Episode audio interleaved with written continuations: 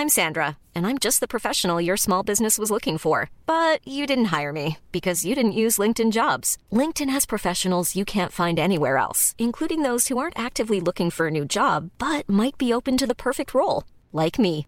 In a given month, over 70% of LinkedIn users don't visit other leading job sites. So if you're not looking on LinkedIn, you'll miss out on great candidates like Sandra. Start hiring professionals like a professional. Post your free job on linkedin.com/people today.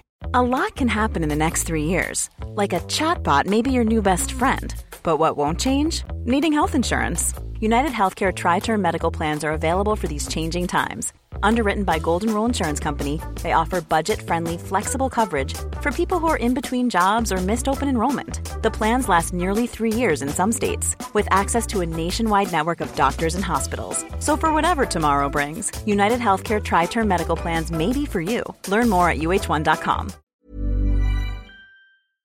Gary gets here, walks across the dead ball line, now sprints back for Manly. Up he goes, changes direction. This is rugby league, folks. Have a look at it. Links up with Cherry Evans. It's still on for Manly. Away from Hess. Kicks in field. Look who's there. Tom I'm happy with that. Big chase there. My goodness. Hello and welcome to the SC Playbook podcast. I'm your host, Tim Williams. We are back for the first preseason edition of the podcast for the 2022 NRL season. A little delayed, some might say, but we made it here. We've got the content firing on all cylinders. Uh, back to chat Supercoach for the new season. We have a bloke who uh, somewhat got a bit of a monkey off his back last season, I reckon. Uh, he's a fellow who was a perennial top sort of four, 500 finisher. Last year was his year, to say the least. He topped the SC Playbook League. Uh, mate, it's the SC Spy. Spy 91st overall, mate. You're coming into the season hot. Yeah, well, that's that's as long as it continues. It was what four or five months ago, but uh, roll on. Lessons learned last year. We'll, we'll go with those. Keep backing myself. Uh, listen to the great man who's about to speak next, uh, and and go from there and see if we can do it again. Uh, if not, go a few better and maybe go top ten or how about top one, boys? Hey, good attitude, mate. And also, Spy, we're actually getting into a little bit later. We're actually throwing a little bit of video content out this year, getting a little bit Larry, a little bit out there. Uh, when we eventually do that, if I can work out how to work these visuals, which I probably won't be able to, Spy, it's going to be a head reveal for you.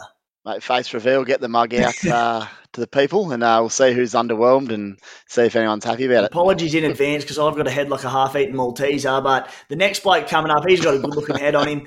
Uh, it's one of the smartest minds in rugby league, and that's saying a bit that I that I've met personally because I've actually been lucky enough to meet both Joey Leilua and Blake Ferguson. So definitely saying something. it's Walson Carlos, the 2019 Supercoach NRL runner-up. Wals, how are you, mate? Yeah, I'm good, boys. She's in illustrious company there.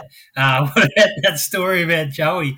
Didn't even know he was signing for a uh, second division Super League side. Uh, so, but anyway, yeah, no, I'm so excited about the uh, upcoming Supercoach year, boys. I was sort of uh, went missing a little bit last year, but I'm, I'm a few personal things have come together, and I'll probably have a bit more time to um, spend on the podcast and put out some articles. So I'm looking forward to it, Timmy. The fans have rejoiced, Wals we're lucky to have you back on and a bit more of a permanent gig this season. That Joey Leilua story could not there could not have been a more Joey Leilua thing to have occurred. But when you sort of sit back and go, oh, we might have lost Joey Leilua to the NRL forever and all his uh, his quirky antics, and then that story came out. I was like, this is one of the best things I had ever heard. Uh, on today's show, the first of the preseason, we'll talk a little bit about what's in store with SC Playbook in 2022. A few very exciting things coming up in the next few weeks and this season. A few little changes in store. Uh, we're going to kick things off. We're not going to get too uh, too creative with it. We're going to do the Turbo and, and Cleary debate. Are they in your teams to start the year? Because basically, what the preseason and what your round one teams boil down to is these two players because they're worth such an absurd amount of money. Uh, that whether you start with them or not, it just changes your entire squad. So we'll have a good chat about that. We'll be doing a club analysis analysis each week uh, of the preseason. This week covering the Storm, the Knights, the Cowboys. Uh, the Spy's going to go through his fixture analysis, which he spo- uh, wrote about in an article this week. Got that sorted out. Uh, our regular pod, antipod plays, and a few other things. Touching on a couple of little things for the SC Playbook 2022 season, guys. Jumping our unlimited group. The code there is 511034. We'll announce our subscriber and non subscriber prizes for that coming up pretty shortly. Don't get it confused for the league code. It's a group code. So put it in the group chat and take on the contributors in that one. Uh, we've also branched out into AFL Supercoach this year, stack of contributors on board, just as we have with the NRL. Um, same sort of approach, similar sort of content, new sport. Jump on and follow us on Twitter, Facebook, Instagram there at SC Playbook AFL if you're into AFL Supercoach. Uh, just a quick little uh, housekeeping, I suppose, is when you're navigating the SC Playbook website, because we've got AFL on there now on the homepage with NRL, uh, there is an NRL home and an AFL home. So jump onto the NRL home if you don't want that AFL content, which I know a lot of NRL people will not on their homepage. Um, as I touched on, a bit of video this year. We'll be doing a few snippets from the podcast to hopefully get our mugs out there. And also, as opposed to the subscriber special podcast this year, we're going to be doing, I reckon, Thursday sort of lunchtime live Q and A's on Facebook and Twitter and that sort of thing jump on there, uh, do some video content, answer your questions. It'll be terrific.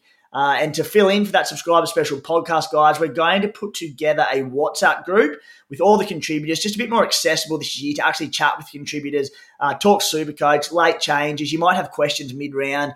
Uh, and as opposed to jumping on the forum on site, which is still up there and a great spot to chat, uh, to be a little bit easier on the phone. Draft content coming at you as well. We'll be doing a special draft podcast this season. Uh, excited to announce Clementine Cassidy, the Kiwi, six overall last season in Supercoach. In her second season, is on board as the newest contributor over the website. Uh, she did an article this week and it was an absolute belter. She's a cracker and very lucky to have her on board. Uh, a few other big announcements to come shortly. All right, enough gibberish from me. Let's get into the main stuff. And that is topic one, and it is Turbo and Cleary. I touched on the importance before. Boys, Tommy Turbo, only 9.8% ownership, which surprised me a lot uh, on what he did last year. Obviously, people looking at that 1.26, I think it is, million dollar price tag and scared off, understandably. Nathan Cleary at 24.5% ownership. Again, probably a little bit less than I thought. He's just under a mil to start the season. Uh, Spy, I'll start with you, mate. Are these blokes that you've got in your round one team? Okay, so I have one and I don't have the other. Uh, I'm going to start at this stage with N Cleary. Um, just that half pack position. I think if you can lock him in for the year, as long as he's healthy, I'm a big fan of doing it. Um, my logic around that is I'm not sure I can have both. I don't know if anyone can have both unless there's a million cheapies that come up. And the other thing around Turbo is a, can he replicate his season from last year to that extent? I've no doubt he'll be unbelievable again, but to average that amount is a lot. And I was talking to Walson before we kicked off today. Even the rule interpretations, the rules are somewhat essentially the same as last year, but refs might be a little bit more similar to how they were at the end of last year when they sort of put the whistle away a little bit, or the hand away, should I say, with less six agains, and maybe points come back a little bit as a result of that. I did have a quick look. If Turbo even was to average like 100 over the opening five or six weeks, he might drop three, four hundred mm-hmm. thousand dollars. It's a lot of money. On the flip side, if he comes out and does Turbo things and averages 150, and you own him, then how good he be get how good are you going to be going, and you'll have him as skipper as well. So I can see the argument, but I think it's hard to get both in your side, and I wouldn't want to start with neither of them either, because uh, then you're trying to chase two big money targets. Could be tricky. Love your thoughts, boys. Wals so, Supercoach is all about Supercoach round one teams are basically about finding players that are under and overvalued and working around that to start the season. You know that better than anyone. The way I see it, Tommy Turbo, he's got to be priced at his absolute peak, doesn't he? These new rules that were introduced into the NRL last season, uh, they just opened the game gamed up so much for, for certain teams and certain players. Uh, the strong got stronger, the weak got weaker, and Tommy Turbo just had a field day. The way I see it, he's priced at his maximum – um, and aside from maybe the argument of you can use him as your captain every week, he can't average more, can he? And, and thus, there's money to be lost. How do you see it? Yeah, I mean, it's pretty hard to see him averaging more than what do you average 143.3 Supercoach points a game. Like, you know, the, the, the thing is that the next closest to him was Cleary at 108.3. So that gap is the thing that makes you consider actually parting with that that sort of money. Um, you know, and then, and then third behind him was another gap. It was it was uh, Tedesco on eighty six point seven. So, like you're talking about significant gaps in an average, and what I'd like to get the statistic on, because I've had a look at a bit of a look at the statistics, is it'd be interesting to see how many times out of the 15 games he played, he was the highest point scoring player for Supercoach for that round. Mm. You know, like the highest possible best captain option, mm. because that's what's really most relevant. Like how to super coaches is what value is a captain? You know, like is he is he worth paying that much more because you're gonna basically have that surety that you can lock him in every week and he's you know, he's almost going to be the guaranteed top point scorer for that week or for 75% of the of the games, you know. So I think that's the real allure with Turbo, but obviously his price puts you puts you off because it's going to um, you know monopolize your team. You know, it's gonna it's gonna take up all your money. So, but I, I don't think it's out of the question. Like I haven't ruled out um, putting Turbo in my team. Cleary for me is a close watch because of the injury. Um, it's a long season, so like, why would the Panthers risk, risk him so early? Like, I expect that they'll play the long game. Um, then the flip side of that argument, which is I think is really important, is Cleary was out, and I think Luai might have been out for a little bit, and they had that backup of Burton, and they don't have that this year. Like their backup is basically Sean O'Sullivan. Now, you know, Matt Burton, Sean O'Sullivan, there's a big difference. Like I respect Sean O'Sullivan as a journeyman player. Yeah. You know, so what what do you think about that, boys? I think that's got to be taken into consideration because, you know, um, Burton is not going to cost the Panthers games. He didn't cost them games. He still won them games. But if O'Sullivan is is there and it costs them some games, then maybe that comes into calculation spot. Yeah, I'll jump in ahead of Tim quickly. I'll just jump back to Turbo, and one of the main reasons I'm not looking to start with him, a you base that thoughts on captaincy there is he, he plays Penrith in round one. Mm. Penrith are just coming off the best defensive final series in nearly the history of rugby league, at least relative to other scores. So he could come out and very easily score a 50 in round one, even if he plays well. Can you even imagine what his break even's going to be at 1.3 million if he scores a 50 or 60? Then he plays the Roosters in round two. They've got everyone back. They got the cavity on deck. They'll be ready for a big season, and then his draw opens up. But I mean, if if he opened up with the Cowboys and Brisbane or something like that, I'd probably own him. But I think with Penrith and the Roosters, gee, it's risky. It really, really is. And and maybe you can you can do other things in the early rounds.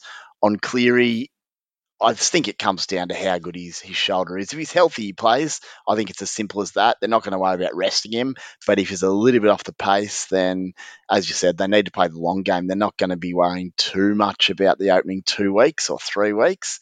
Um, but if he's healthy, he'll be there. Uh, interested in Tim's thoughts. Yeah, well, I mean, I can't go near Tommy Turbo for a few reasons. You know, you throw in his injury history there as well, which has to be concerned. That draw that you've just spoken about, Spy uh, you take into consideration a few other, the fact that there's depth in the position. You've got Papenhuyzen who's underpriced. You've got Tedesco who's an absolute star and getting his full squadron of players back around in this season. They're very, very good, uh, viable alternatives to him. The I'm not going to do it. I mean, a lot can change in the next month's time before the season kicks off. But Tommy Turbo, ten percent ownership.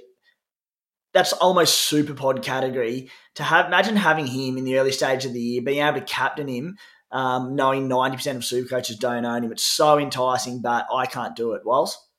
Yeah, well, that's I was just about to cut in and say that me is like he's actually a pod at the moment, which is insane. You know, like you look at the player that's just absolutely wrecked the game. He's like a it's a video game where which he's wrecked. You know, like he's he just dominated it. He's he's on 143, and the next closest to him is 35 points down. That's on average. I mean, I take Spy's point because if you look back on the 15 games he played last year, four games he scored under 100. One was against Melbourne. Um, I think the one against Penrith he scored 68. So it's it's a fair point. Like you know, it is draw dependent, but and obviously you've got to take the rules into place. But I'll be looking very closely at the trials when it comes down to the rules. The other one, Walson Timo, is do you think outside the box again and and get him for round three against the Bulldogs at Brookie? I think they're on a Sunday night round three. He's likely to have a massive break even, but do you bring him in and captain him? If he scores 180, 190, even if he's got a 300 break even, that's going to be mass points. Yeah. Uh, it, mate, it's very interesting, and that's it. It's so awkward. They then play the Raiders in Mudgee in round four, which again, Raiders traditionally in the last few years at least very uh, resolute in defence, but we never really know what the Raiders are going to throw up to start the year. Um, big decisions to be made. Anyway, boys, we'll move on because we could be here all day, but. Uh, Turbo and Cleary, they're going to come up in every podcast for the entire preseason. So let's not get too bogged down in it now. Just interested to get your thoughts early on to help people shape their squads. for me, uh, just touch on Cleary quickly. I do think I do have Cleary in at the moment uh, for a similar reason to you, Spy, and that is that I don't think there's a lot of depth at halfback again. Although I did see DCE at 3% ownership uh, for about 300k cheaper. Uh, however, that Manly draw is enough to deter me from that, but worth having a look at anyway. Guys, uh, where are we up to here? Subscription $40 for the NRL, AFL, and Big Bash package for the 12 months. $30 for the NRL package uh, for the entire NRL season. A couple little things from last season. The top three overall ranked super coaches were all subscribers to SC Playbook, which was exciting. Uh, good to know we are doing something right. Our in-house contributors league uh, finished first out of over 17,000 leagues, so a nice little, nice little one for the mantelpiece there, which was exciting. Uh, what it does get you access to our subscriber package, hundreds of extra articles throughout the season, eligibility to claim our major subscriber prize. As I said, uh, access to our WhatsApp group. Uh, we're looking to build the community there alongside our subscribers, make a way better place to chat, as mentioned before. Uh, I'll throw out a little feeler on uh, once I set that up in coming days to people, and then you can let me know your number and we'll throw you into that. Um, anyway, we'll touch on that one later. Boys, let's get stuck into the club analysis. And one of the big talking points of the preseason is the Melbourne Storm. Cam Munster, Brandon Smith, Harry Grant, all missing round one, which makes things really awkward because I think they're all pretty damn good buys. So it makes it tough. They're playing the Tigers, which is a dream matchup for them to kick off the year. The good thing about the fact they're not playing is that a lot of people are avoiding them. Uh, at the time of recording, Harry Grant, 16% ownership, blew my mind. Cam Munster, 5%, Brandon Smith, 6%. Um, big ones there. So I suppose them three being in a similar sort of boat, we can chat about them in one hit, uh, fellas. So, Spy, I'll start with you. Grant, Munster, Smith. Uh, do you have any of them in your side? Before I answer that, I was just thinking today that I normally come into the round one uh, preseason podcast with just a favourite bloke of the year. I think I debuted with Little Pappy a couple of years ago. I can't remember who it was last year. It might have been Luai. Um, and then, of course, it's Harry Grant, first cab off yep. the rank. Mate, he would be he might captain my side round one, even suspended. That's how much I love him. But in all honesty, there'll be a backup hooker there for round one from Newcastle by the looks of it. So I'll 100% have Harry in. Um, he'll come back in round two, and hopefully, health dependent, he'll just be in my side for the rest of the year. Absolutely love him. Munster, I'm I'm not sure about just yet. I'm sort of on the edge. He's obviously um, as we know from all the reports, he's off the booze. He's been to rehab and looks like he's really, really motivated for a big season. Um, he averaged really well last year, even in a what seemed like a down season for him. Uh, the fact he misses a seventy-four average or something seemed like he did nothing. Yeah, huge, huge, and he didn't play that well. Let's be honest for for his uh, for his level. Uh, the only issue is, as you said, he misses the Tigers match, then comes in against South and Parramatta, rounds two and three, but he plays for Melbourne. It's Munster. After that, his draw really opens up. Now he's at 5% ownership. If that holds, gee, I'll be very tempted just to play someone like uh, an Ilias or a Tom Amone if he gets named in round one and have Munster come in for round two. That seems pretty tempting, doesn't it? Yeah, I, am bewildered that not more people don't own Harry Grant. I do expect that to increase over the over the course of the preseason, but we'll wait and see. I hope it doesn't because he's just so far ahead of any other hooker in the game.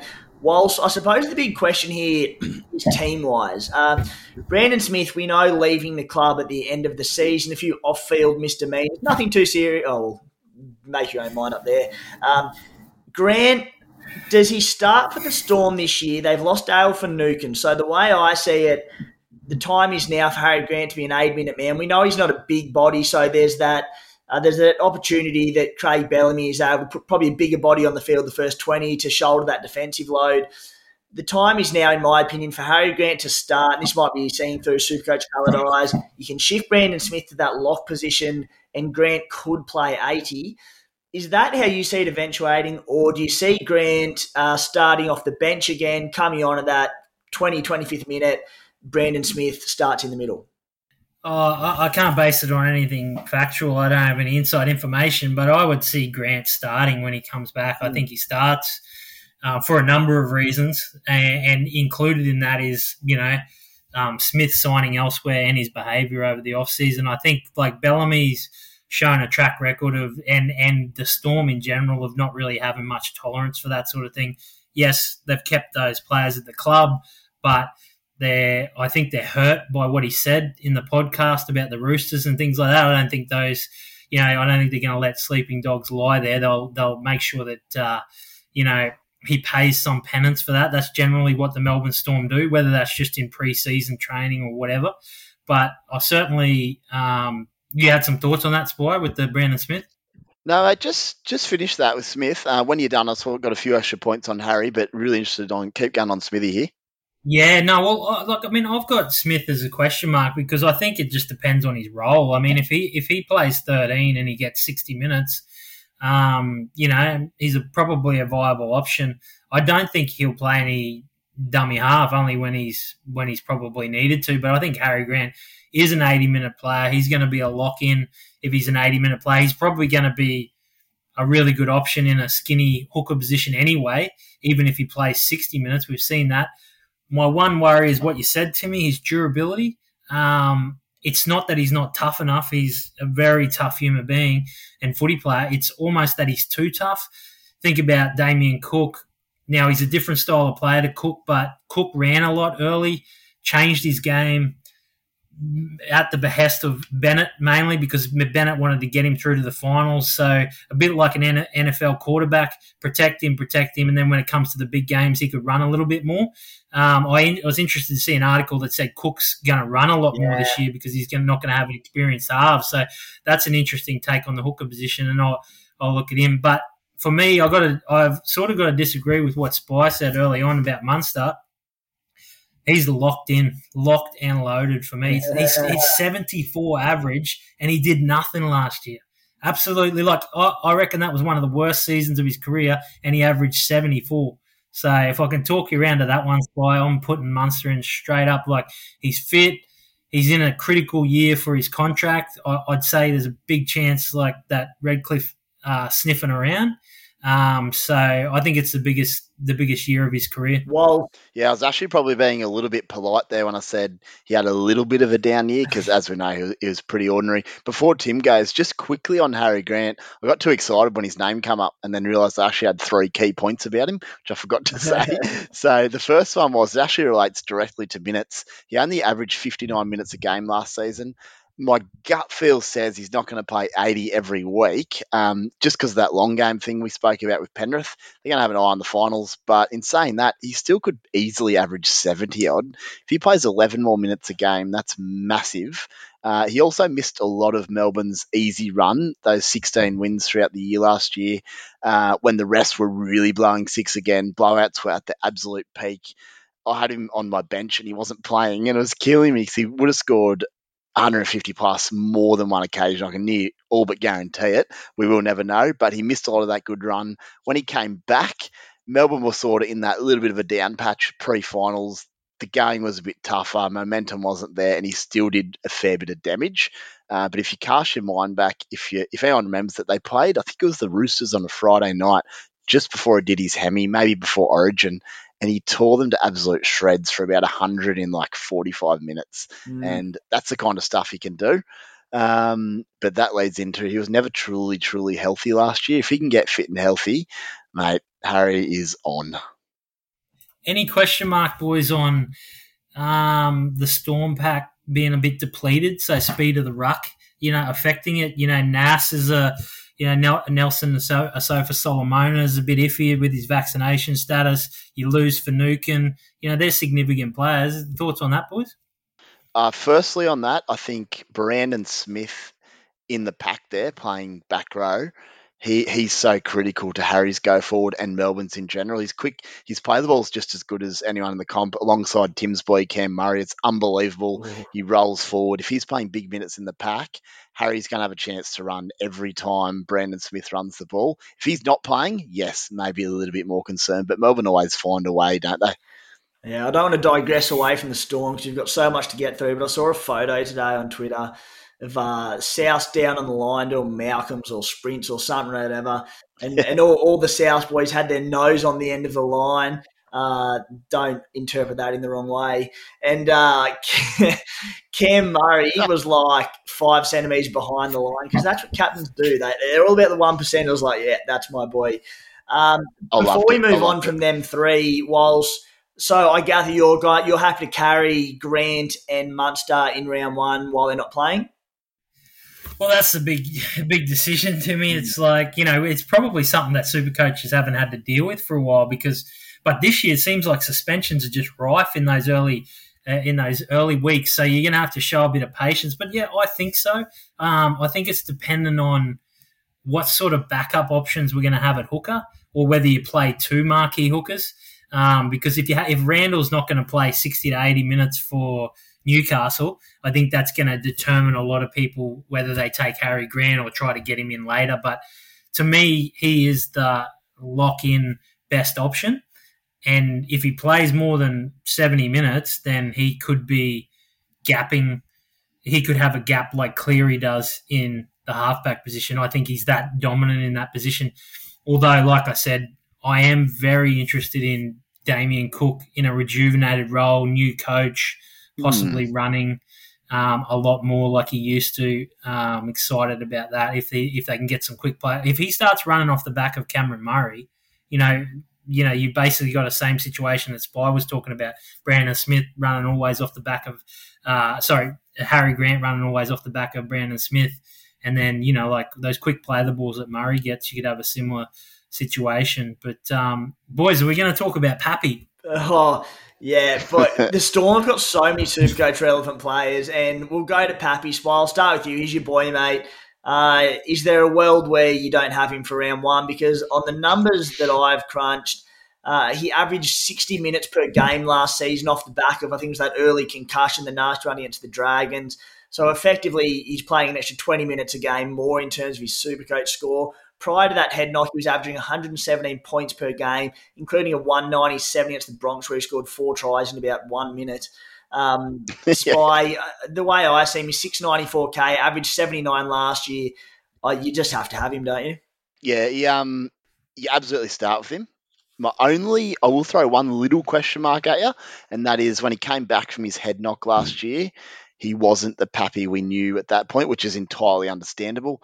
That also coincided the same time Harry Grant came back, Melbourne weren't quite at their best. They were getting a little bit dominated in the pack.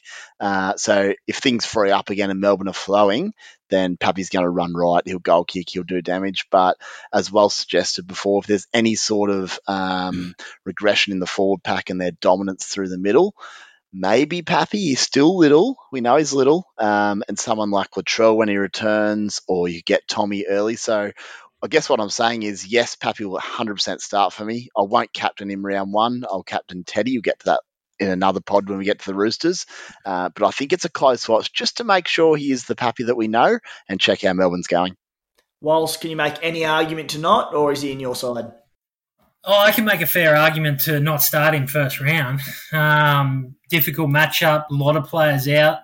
Yeah, I guess against the Tigers it's really enticing, but I guess there's a lot of players out, and a lot of it comes off the back of those quick play the balls from Brandon Smith and then Harry Grant getting out. So I wouldn't be expecting wonders from him in that first round, but it's a bit like everything. It's going to be a delay on on that, and are you prepared to sit it out, or will people react, particularly with the extra trades that you've now got, overreact after like maybe a down round from him? But yeah, I'll, I'll consider possibly bringing him in in a little bit later, but it seems really difficult to go past him and Teddy um, if you're not going to pull the trigger on Turbo. Yeah. Whilst I actually just, really like Latrell if he wasn't out, but uh, unfortunately he's suspended as well. So mm. Pappy. Uh, no, I agree. I, have got to yeah. agree with you there, Spy. Yeah, Latrell is a really viable option, particularly with the goal yeah. kicking. Um, Wals just a quick thought on this fella, Jahrome Hughes, because we do have a, a, plenty of plenty more players to get through, especially at the Storm. But I know you're a Jahrome Hughes fan. Six forty 640k to start the year, that almost seems cheap. Average 73 last season. Uh, in As you said, there's every chance Cleary might miss the first couple of rounds, and we need might look to, need to look elsewhere for a halfback. Is Jahrome Hughes a bloke that interests you? No, nah, he's not. But um, he's quite capable. But I'm going to put I'm going to put a red line through him. I've never I've never sort of warmed to him. I like him as a player. Um, he plays some good footy. Sometimes he goes on really hot streaks, but um, it's not something I want to risk my super coach start of the season on. Um, Jack, Jack Howarth, a Rocky boy, another Rocky boy coming through. He's um, yeah, watch out for him, boys. He, he can seriously play footy. Uh, nice. I remember seeing him as a primary school kid coming through. Yeah, he's a player. Is he Sweet. a half mate? Nah, sorry, he's not a half, but he's an edge back rower. Played Australian schoolboys. Um, they picked him up from uh, Rockhampton early on. Went down to one of those uh, rugby schools and like did did a um, thing there. Might have been, um, yeah, he, he, played a lot of rugby and then got picked in the Australian Schoolboys for league. And he's sort of been a child prodigy. And the Storm have just signed him to a new five year deal. Oh, pretty, five pretty years. Deal. Yeah, I think it's five years, and it might be something like one or two, uh, one and a half, two million dollars. Like it's pretty big money for a kid that's not even made his debut. So um, he's a bloke that will get blooded this year, barring injury. He probably would have got blooded last year, and that's a big statement because the Storm don't muck around with that sort of stuff. Yeah, just quietly, don't Rocky love a good young gun edge back rower coming out of the woodwork? Uh, hey, boys. Reading well up here, mate. Boys, one who I have in my team at the moment, and I was devastated to see at the time of writing my Storm analysis, Xavier Coates, 33% ownership. I thought that he'd be lower. Uh, but I suppose people have clinged on to the fact that, you know, average 41 last year at the Broncos, who have been a basket case for a couple of years now, goes down, and I believe he'll take the left edge spot for Josh Addo-Carr. Um, base isn't great, 18 per game. I think he's he's a growing body. We know he's an absolute unit, an absolute specimen of a, of a male. Um, I just don't see how he doesn't improve drastically on that starting price of 358k. There's some risk in it in that, yeah, they're missing a lot of their contingent round one, a couple of tougher games coming up after round one when they get Smith, Munster, etc. back. Um, but I think he's a bloke I'm happy to to lock in for those first eight to ten rounds. Um, I think the points will come. I think the hat tricks will come. And I just think quality is going to reign supreme in a quality football team. Spy, I've got him. I'm very excited about him. Uh, there is some risk involved. Yeah, I'm currently a no, but in saying that, I'm an undecided no. Um, a couple of things I looked up today. So Josh Addo-Carr, who he'll be replacing, I assume, on that left wing, scored around a try a game for the last two years on that left edge. So I guess you'd expect something similar or a little bit under. What did surprise me was Xavier scored 11 tries in 17 games last year for the Broncos. So he's actually not that far off the mark already.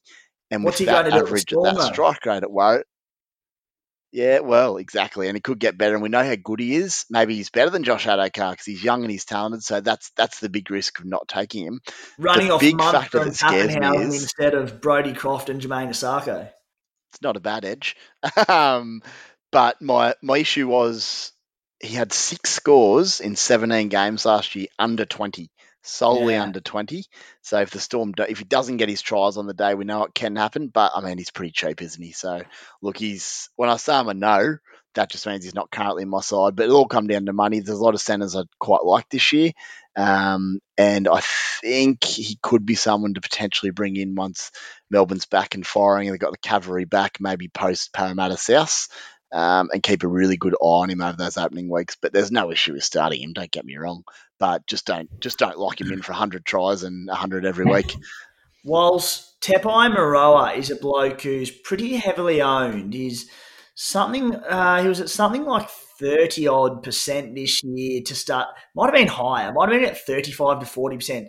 Uh, obviously, people looking for that cheapie, two hundred and five k, dual second row, front row. Incredibly, he's only twenty six years old. I feel like Tepai's been around for a long time with that union stint and whatnot. Mate, the way I see it, it's a clear wait and watch through the preseason to see what the round one cheapie stocks are because if the cheapies are there, I like others, but sometimes the cheapies just aren't there round one, particularly in the forwards where we're forced to go with someone who might not quite get the minutes. Um, but the way I, I, did my predicted teams, mate, I had Kaufusi, Bromwich, Brandon Smith in the back row, um, who are all capable of big minutes. Felise and Bromwich will probably play their 80. Brandon probably plays 60, 65. Bromwich and Welch up front, also both capable of good minutes, particularly Welch. On the bench, you've got Tom Eisenhuth, uh, Tepai, Asofa Solomona, who I suspect is not going to be at the club, but we'll wait and see how that pans out. Do you think the minutes are going to be there for Tepai, or do you think that's a bit of a trap? Well, it's a bit like you say to me. It's a bit hard to know until you see what his role is. Like if he's playing, you know, is he playing as a second lock, like for, and they give Smith sixty and he, yeah, he, he takes twenty. I don't know. Like he's def he's definitely not going to get any meaningful minutes on the edge, barring an injury, because like you said, their edge back rowers, are, you know, play big minutes, and most edge back rowers do. So, um, you know, maybe he plays twenty in the in front row and 20 in lock. Mm. That, that's probably the extent of it. He's cheap as chips, yeah. so yeah. I mean, I'll, I'll, say another thing. There's a few stats here. Last year, averaged 16 minutes for 16 points. You scrap that basically on that. 2019, 33 minutes for 30 points. 2018, 2017 average around that 60 minute mark for 47 points. So there's potential there. Uh, but basically, the way I worked it out is averages 30 minutes at 1.1 per minute approximately. That's an average of 33, which would see him make about 85k. That's if he makes plays 30 minutes. Um, the other thing I'll say is with Finucane gone, Kamikamica not available, there are probably minutes there just wait and watch. If you don't start with him, don't get sucked in by round one because Brandon Smith's not going to be there. Harry Grant's not going to be there. So he, he may get decent minutes in round one. If you don't start with him, I think he's a round three buy because round two is going to be when we see uh, his main minutes there. Uh, boys, let's move on from the Melbourne Storm. And I'm just looking at time wise now, we'll be right. Spy, you can get it in quickly for us. Um, a bit of a fixture analysis for us. You've had a look based on Supercoach points scored and against from the season prior uh, to give us a bit of a look at the team to sort of target and avoid early on. So I'll keep it reasonably short and sharp. I've done the article. Um, there's plenty in there, but in short, the New Zealand Warriors, Walsey's boys, and the the North Queensland Cowboys have by far the best opening draw. I've just done it over the opening five rounds to give a heads up of just really help you make decisions. If you're not sure on blokes, it's a really good tiebreaker to have, or you might be able to target some pods and antipods out of this. Um, important to note that both the Roosters and the Melbourne Storm generally have a pretty good opening to the year over the first five uh, sort of rounds, and then it, it opens up a little bit after that. So, whilst whilst there are still a couple of tough games for those sides mixed in, it's generally not a bad draw for those Storm guys we mentioned, although they miss the ones that miss the Tigers in round one, that hurts a little bit there. But for blokes like Teddy and any like the Roosters, Roosters look okay. South appear to be the big losers. They they open up with Brisbane, which is that's fine. That's nothing to to worry about too much unless Brisbane dramatically improve and fast. But after that, they then play Melbourne, Roosters and Penrith back to back. So if you have a look at someone like a Cody Walker, that that's enough for me to go absolutely not. I'm not playing him with new combinations against those sort of sides. Perfect downgrade later on. Uh, upgrade, sorry, once he hopefully loses some cash. So South be wary of. But in saying that, you can still pick cheap guys because you can hopefully bench them for those tougher games. Uh, Newcastle's got a pretty tricky opening sort of month or so. Ponga seems to be tough in that sense. Wait and see, I think, for Newcastle at this stage. And Manly, importantly, have two very tough ones, as we mentioned, to open before their draw actually opens up quite a lot from round three on. So do be aware of that. Um, and we've already spoken about the patience game, uh, but it's big decisions. That's that's a reasonably brief detailed on what you're looking at. Uh, but there's a, there's a full article on there with a table as well. If you just want want to use as a reference when you're sort of doing your your 400th iteration yeah. of your side before round one. Yeah, Spy. The the one that stood out for me there that was so super relevant was the Bunnies, who have that really tough opening draw after Brisbane. Interesting for a lot of reasons because. Ilias and Tafe, who we probably are going to just about need to play in our teams or think we need to play in our teams in the opening four or five rounds. Um, tough draws, really tough matchups. Ideally, don't want to be playing them. Uh, TAFE, I have issues with. TAF, should I say, not TAFE. He's not studying. He might be studying. Um, so he, uh, we'll get to him uh, in another podcast, but I do think he probably goes to 14 as the utility in round three when Latrell comes out. So issues there, uh, but one to look out for. And Cody Walker as that, uh, all looking for a gun half, particularly if we're not going with Nathan Cleary. Gee, I'd love to start with Cody, but I think that draws enough to deter me, Spy. Yeah, hundred percent. Um, Penrith's my big worry. Melbourne as well, but Penrith they're just so good. They shut teams down. Um, just something to mention. We'll, we'll really expand on this in the coming weeks, but with with COVID around Australia, uh, we've seen what's happened in the NFL for those that follow it, NBA, these sorts of things. We are potentially going to be relying on our benches a lot um, in the coming season, and there's been no real change. There's been zero change to the auto emergency rule, which means if you pick a couple of blokes who are playing 20 minutes and they're going to score you 15 points, it's not even worth chasing that forty or fifty thousand dollars, in my opinion. Um, we'll definitely cover that as a topic, I'm sure, in the coming weeks. But I mean, you've got to be careful those really low scoring guys this year because they're going to come in. It could be weekly if COVID sort of does its rounds again. You just don't know. Yeah, yeah, we'll get to that one in another week, but because it's such a huge topic, one that we need to dedicate a bit of It time is. to, because again, it's Yeah. it's going to shape that whole squad structure and, and depth, depth, depth that we talk about uh, a little too often on this podcast. Boys, the Newcastle Knights start the season with the Roosters away, Tigers, Panthers away, Sharks away, Seagulls at home. Tough draw to start the season. Jayden Brailey gone, completely new look, fairly inexperienced spine. Uh, outside of the spine, it's a pretty similar sort of setup they've got going on there. Uh, they're a tough one to assess because of that new look spine and how they're going to go. I suppose Spy, the first one to have a look at is Kalyn Ponga, who is a guy who, who I was really interested in until I saw that draw and the fact that they've got the fact that they've got the new look spine. I don't know how Ponga's going to react to it. Uh, I speak over and over again about how hard it is, for, particularly for spine players, to gel with new combinations. I think it'll take time for Ponga with a few different blokes there. Is he a guy at five ninety nine k that you'd consider? Because I think with that spine, he's going to have to get his hands on the ball a lot more this season, and I think his Supercoach game can go through the roof. I just don't think it's going to be from round one. I agree. I think Ponga is due for a very big season. I thought Mitch Pearce hurt him a lot last year when he played. He seemed to really enjoy hitting his back rower short. I don't really know why. It frustrated bit to watch. Ponga had his sort of time on the right again half the time. Then he sort of seemed to get it back a little bit late in the season. But I thought Newcastle in the attack last year were a bit of a mess. They didn't know what they were doing or what their roles were. Uh, almost the opposite to Melbourne, where everyone knows exactly what they're doing. They maximise talent. Uh, what frustrated me with Ponga was, and we're talking over, talking about it over the offseason, but you've got Tommy Turbo. They know how good he is. You just have to get him in positions to succeed.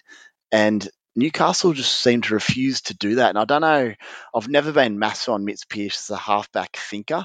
I like him as an effort player, as a good defender. He can he can kick a long ball and he's a good runner of the ball, but I don't think he's a great thinker. And I think that hurt Ponga a lot. So I think and I hope they've spent the off season just shaping their game around their best player. He doesn't have to touch it every three or four times a set, but he needs to be involved much more than he was. So massive wait and see for me. But I agree, he's going to have his handprints all over the Knights this Mm. season. I even have a sneaky theory that maybe he ends up at five eight sooner rather than later. So, which would also mean he becomes a dual position player, and you pick him at five eight. So, Oh. let's hope that happens. But I think it's just your classic wait and see at this stage on KP. Wals, KP. Oh yeah, boys. I don't think oh, I would, wouldn't waste much time. Like I had a good look at Newcastle. I don't rate any of their players to be honest. Like I, I rate them as footy players. Obviously Ponga, um, you know, I'm a big fan of his, and you know, uh, know him from back in the day. But like he, yeah, he's going to be pushing shit uphill. Honestly, like that that that list has got to be close to the worst list in the in the comp. Like, um, I don't know, like poor old Tyson Frizzell. I, I remember him talking when he left, and he's not an outspoken bloke he was talking about how he wanted to win a comp, so he's leaving St George to go to Newcastle. St George are going up, and Newcastle are going backwards. You know, that's my opinion. I mean, like saying I would, you know, I don't think either of them will win a comp, but I mean, Jesus, like they might have a decent pack, but oh yeah, I, I think they're going to struggle. The Knights. I, I'm not overly high on Adam O'Brien um, as a coach. There's a couple of things. There's a lot of head scratches there, like there? like Spy said, some of the ways that Ponga's played and that, and they lose Pearce, who's like a marquee half. Like, say what you want about him, but he's a 300 plus game player, and and what have they replaced him with? No one, basically. Like a couple of, you know, fringe reserve graders. Like without being disrespectful, you know, I mean, there's Clune and Clifford. I think Clifford could be a good player, but he's not there yet. And Clune is, you know, like he's a fringe A grader. That's what he is. And um, I, I just don't think they're really super coach relevant just quietly, Wals goes whack, and every Knights fan listening just cried a bit into yeah, the ear. But um, hopefully, Wals doesn't know. Walsh isn't hundred percent right all the time, guys. So don't panic just yet. um, and I think purely on I, I yeah. yeah. I've got a mate who who's actually playing like a private league with, and he's a mad Knights fan. So I got to apologise to him because you will have to. Um, yeah, next time I see him at the footy, he'll be telling me how they'll make it, but uh, I can't see it. You know, I, I, it's only based on their list and things like that. Things there's intangibles that can happen in footy clubs, but more often than not, if you look at the the quality of the footy players that they've got there, um, and they're less, they're way down on the other teams. I, I just can't see how they make the eight. I'll say though, for purely supercoach reasons, that's great for Ponga because whilst Pearce would provide certain things for a footy club, Supercoach wise, I thought he hurt Ponga, just purely Supercoach. And if Ponga has to do more, kick more, get his hands in the ball more, uh, that could correlate to really big scores for him. And if he does end up shifting to the halves or something, that's only my thoughts of something that could happen. I'm not saying it will, but I, I, think he gets twice status, the amount of touches, and yeah. I think he can be anything in Supercoach this year, even if the Knights are falling down the ladder. Hey, Wallace, I want to ask you quickly, um, not Supercoach related, related, but you know a lot about your schoolboy footy, particularly your Queensland schoolboy footy, being up that way yourself. All these footage and like unbelievable uh, clips we see of Ponga as a schoolboy. Were you aware of him at the time? Oh, he broke out. Uh, I was working for uh, company called the CQ NRL bid, which was basically it was um, there was a millionaire, multi-millionaire um, in Rocky who um, got together a lot of businessmen and, and they funded a bid for a, a, Central Queensland team. And we put together some development squads and we took kids from all across Central Queensland and had a fairly broad area. At the time, um, I, first I saw him, we were at a uh, Queensland Trials Carnival and he came off the bench for North Queensland. Mm. And um, I was like, oh, you know, I was sitting there with the uh, uh, um, another lad who was there at the time, and he's the coach of the Queensland Cup team now, Lionel Harbin. And I said, "Have a look at this bloke," and we both thought he had a fair bit of talent. It turned out like that was only, you know, one of the first games of footy he'd ever played. Like he was a, he'd come over from New Zealand. He was a um, under 18s New Zealand golf champion at 13 years of age. He he and like just he was just a freak of a kid, you know, like athletic ability it, within two years, he had the Broncos, the Titans, the Cowboys. They were all chasing him. The Brisbane Lions offered him a contract. Do you know what I mean? It was just one of those things. He ended up going down to school in Brisbane, and and you know that's the, the, everyone knows the story from there. You know, he's he's basically been a prodigy ever since. But um, yeah, you could see early on that he was talented, but I mean, he's filled out a lot. He's obviously I think the biggest thing you look for in players at that age is is improvement. Like, and when you saw him, you saw how good he was, but you could saw that he could he had so much improvement in him as well.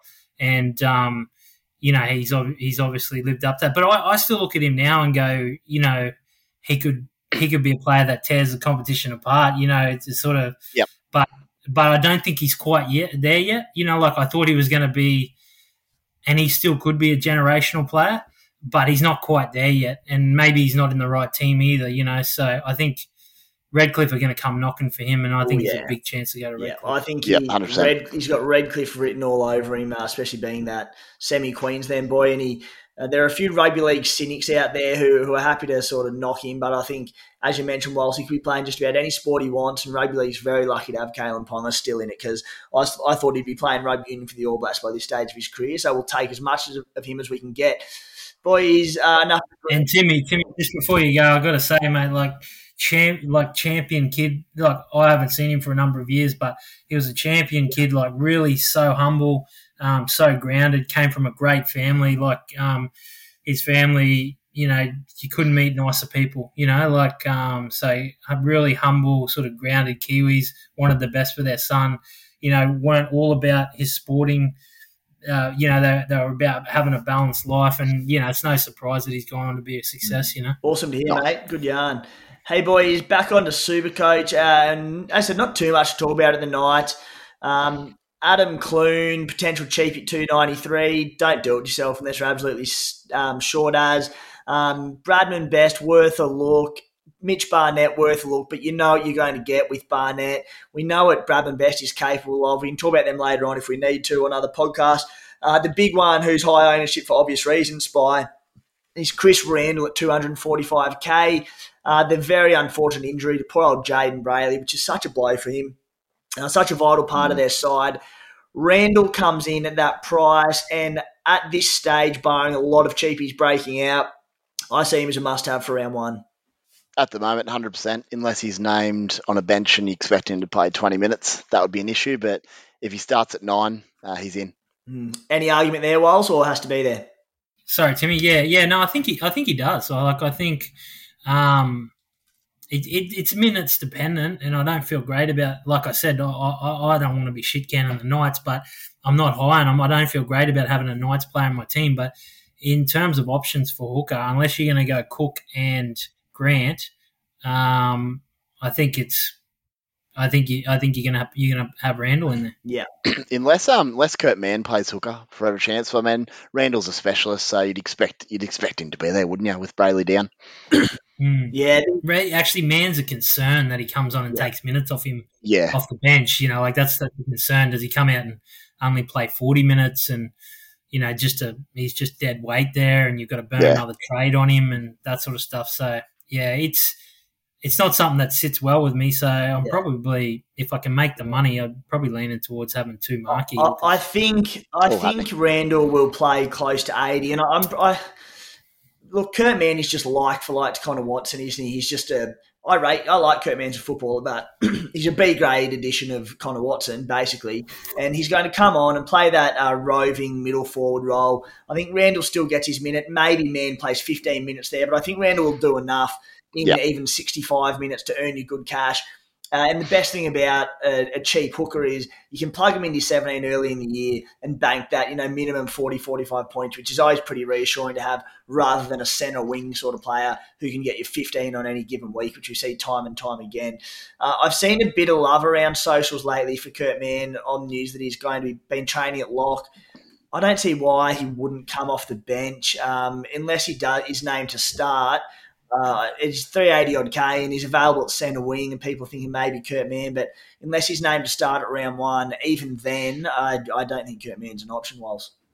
Oh, like, and, and I don't know about other super coaches, but there's certain coaches in the NRL that frustrate super coaches, and I think Adam O'Brien's one. All the stuff that he pulled last year with Watson in, Watson out, you know, starting, and Blake's coming off the bench to start and all that, and Todd Payten's the other one. Like, you know, just I, I know that they're doing different things, but they, they just uh, they seem to do things for inexplicable reasons um, that we can't understand as super coaches, and they really mess with our team.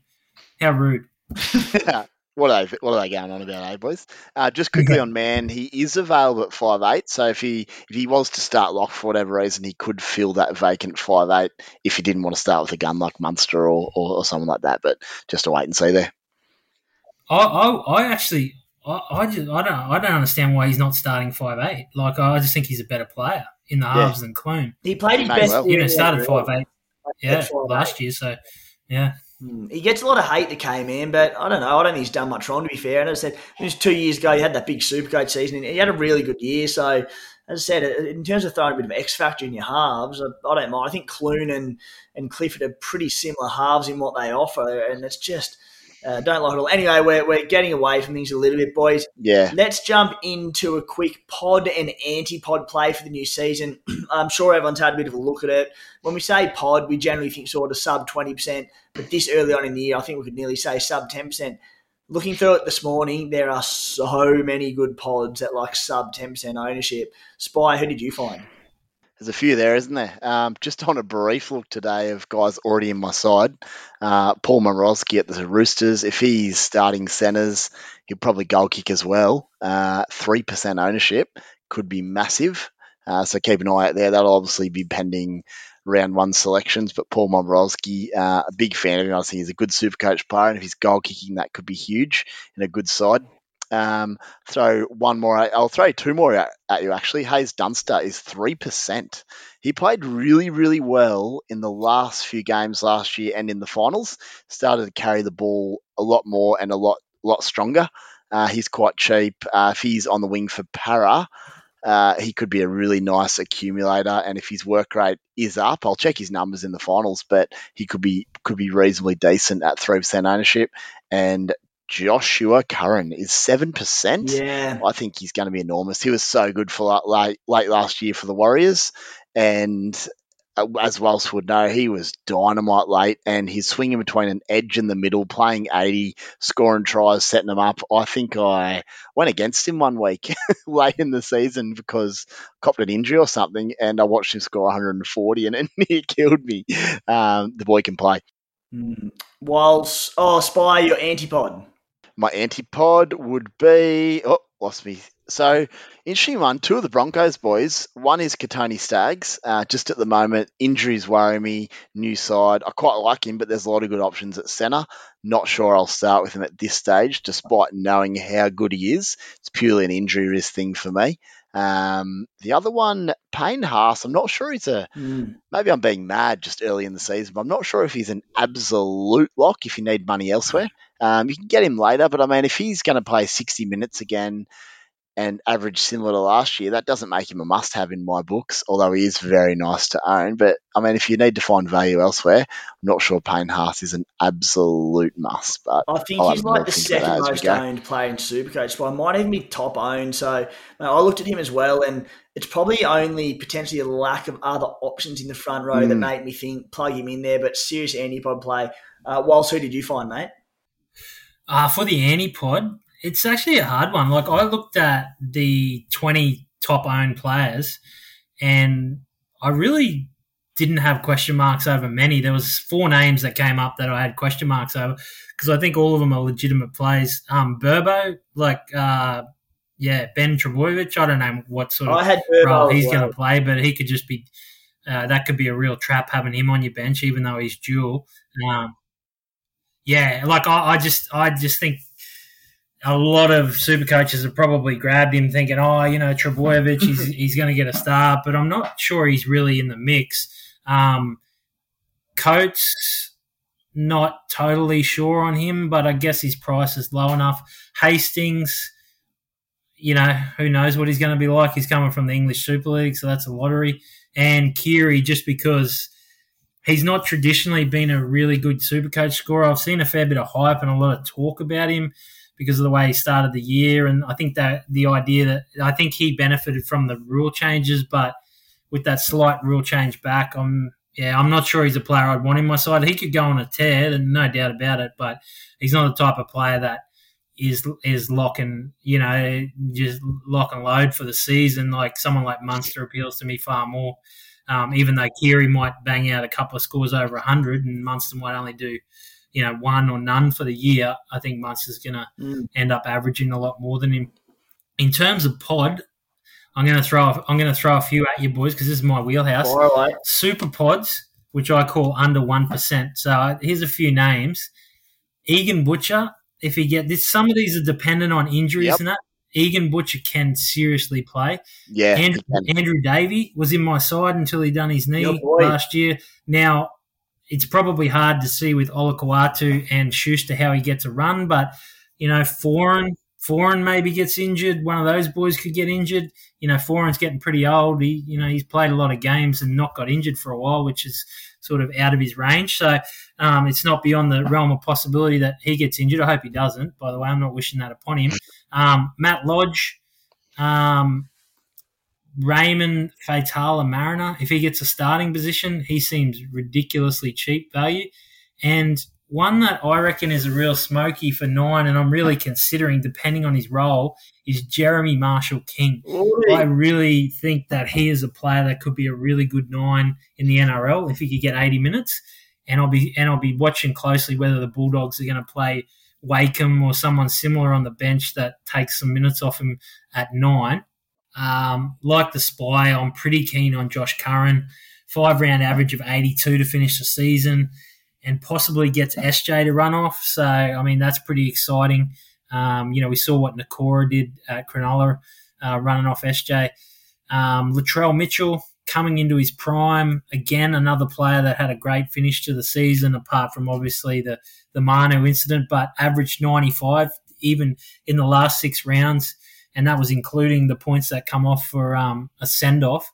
So um, the other two that I had were Jai Arrow, um, just a change of coach. Um, I think Bennett sheltered him a bit. I think if Demetriou takes a bit more of a money ball approach, he's going to be asking for more output from someone like Arrow, who's on such big money. Um, Bennett seemed to manage him through the uh, through the season, and maybe that was because he's sort of a different character. Um, Arrow, we saw, you know, on different occasions, but I think Demetriou will take the shackles off with him. And the last one I talked to you boys about is um, Jordan Pereira. Uh, now there's like conflicting mail from the Broncos. Like some some people are saying that he's a big chance of getting a starting wing spot. And then I heard different mail that you know he's basically training with the second team, and it's Coates and Isaako. But for me, with those two wingers, they've both been inconsistent.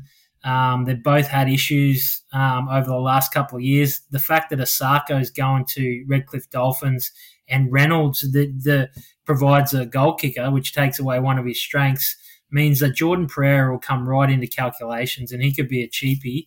And I'm guessing he won't, he wouldn't stay a pod because everyone would probably jump on him. But don't be surprised to see him in the mix come round one. Mm, yeah, all, all really terrific shouts there, mate. Um, Arrows I've currently got Arrow in my team as it stands. It's pretty a bit of a speculative pick in the sense that let's see how preseason plans out. You know, Jaydn Su'A's gone there, opens up an edge role. Uh, a little bit light on in the forwards, the bunnies, and it wouldn't surprise me either to see Arrow start and play bigger minutes. Starts pretty cheap and could be wrong, but off the top of my head, I believe his dual position, which is massive for him uh, to be getting up in the front row there.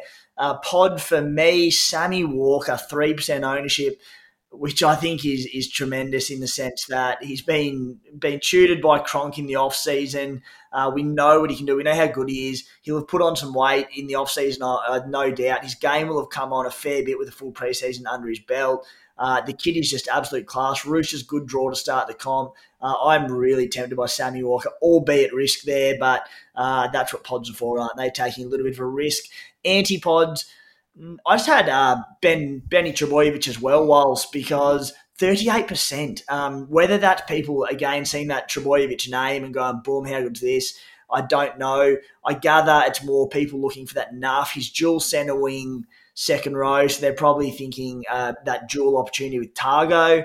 Uh, but uh, we'll, again, we'll speak about this more in depth in coming podcasts. But depth is going to be so important this year, and to have Nuffs in your team from round one, uh, I think it's very dangerous. I think between COVIDs and injuries and concussions, I think there's going to be options aplenty uh, for to use as AE loops and, and that sort of thing uh, throughout the season.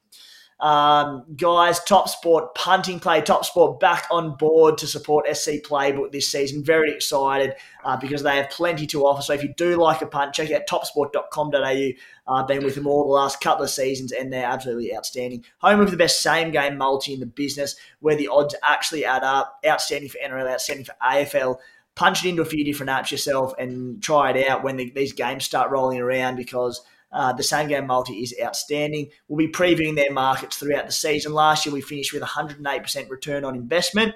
Uh, so I ended up with a good little profit there. So if you did want to follow us, jump on that. If you do so, use the code SC Playbook if you're linking up. 18 plus only. Gamble responsibly as always. Uh, this week, just the one play from me. Uh, I'll I'll take the reign for us this week, fellas, because we've been going for a while. But um, it sickens me to say this as my punting play for the preseason. It really does. But the Sydney Roosters to win the comp at 650, I think their roster is unbelievable. The amount of depth they've got there. Blokes come in when they're trying to choose between Kevin Naiqama, Billy Smith, and whoever, Paul Momirovski, who was in a premiership team last year, uh, as, as a centre in their side. Um, their team is just ridiculous, and they've got Connor Watson coming off the bench who can cover every position uh, and be one of the best in the game in doing so. I hate to say it, but the Roosters um, just have really caught my eye, and I just while there's plenty of competition, Wals mate, I can't go past them at six fifty. Yeah, I mean, yeah, it's pretty decent value. I haven't really sort of thought about the premiership as much, but yeah, I mean, it's a fair call. I, I, look at the value for me on Topsport. I just had a quick look at the markets that are up. I'm looking forward to the top try scorer markets going up yeah. and having a look at a few blokes that have um, that'll come into calculations like a Xavier Coates. Um, yeah, it's to see what price he is. I think if you get anything above 15 bucks for him, that's probably pretty good value. The two that I don't mind to make the top eight, this will surprise a few people. The Warriors at four dollars, four dollars or four dollars forty, I think. Um, and St George, I, I, actually don't mind St George this year. I, like you know, apart from the issue that they had with, um, you know, the players, you know, breaking the quarantine and all that sort of stuff, four forty to make the eight. You know, I, have seen worse bets. So I think the Warriors are four dollars to make the eight, and um, 440 for the Saints. What do you reckon, Spy? Yeah, look, always keen on the Warriors. Uh, SJ's back home. Let's see what happens there. I might put it, put one on you just just for the pure love, hey? Uh, just ten bucks. But for me, funnily enough, I've got the Roosters down as well. You know, I think the smart punning play is not to pick them to win the comp at six fifty, but maybe get the minor premiership at five fifty obviously it's easier. I think it's easier to win the minor premiership than the, the full premiership because the going does get tough at the real back end of the season. Uh, I think it's pretty good odds. I'm with you, Wals I'll be waiting on those top try scorer markets. Uh, I feel like it's a bit of a there's a bit of pride involved if you can nail it. I got Alex Johnson last year, so looking to go back to back. I don't know who I'll go yet, but stay tuned. Uh, it'll be coming in in the coming weeks, and I'll give you the one. I'll Desi's not with us tonight, so We'll go a real Des one. $10 on Tommy Trbojevic, top try scorer, into Clive Churchill, into Dally M. Why can't he do it all, eh? Yeah. And bloody death, taxes, and Wals give the Warriors a good rap. Seriously, every single year we get to round one, pre-season, whatever, and Wals has got we get to round one, and Wals, Wals's first season draft, he's got ten Warriors players in his team. And by round one, after after six weeks of chat to him, we've talked him out of half of them. But uh, we'll see if we can do that again this season. Hey guys, we'll wrap it up for this week's podcast. We were going to touch on the Cowboys, but we've been going for over an hour already. We don't want to drain your earlobes for too long, so we'll keep the Cowboys till next week. I think for this stage or another week, uh, and we'll wrap it up there. Guys, love the feedback as always at SC Playbook. So hit us up at Supercoach Playbook at gmail.com. If you've got any feedback, maybe things you're after this season, anything we can do better, subscribers, anything we can offer you, uh, hit us up and give us a shout there. As for that, that's a wrap up for round, or oh, not round one, the first episode of SC Playbook preseason podcast. Wals good to have you back, mate. Thank you. Yeah, cheers, Timmy. Cheers, boy. And Spy, uh, good to have you back, mate. Uh, coming off that top 100 finish, you spoke like a true top 100 finisher. Uh, good to be back, eh? Happy days. Cheers, guys. Thanks for tuning in. Mom deserves the best, and there's no better place to shop for Mother's Day than Whole Foods Market. They're your destination for unbeatable savings, from premium gifts to show-stopping flowers and irresistible desserts. Start by saving 33% with Prime on all body care and candles. Then get a 15-stem bunch of tulips for just $9.99 each with Prime. Round out Mom's menu with festive rosé, irresistible berry chantilly cake, and more special treats. Come celebrate Mother's Day at Whole Foods Market.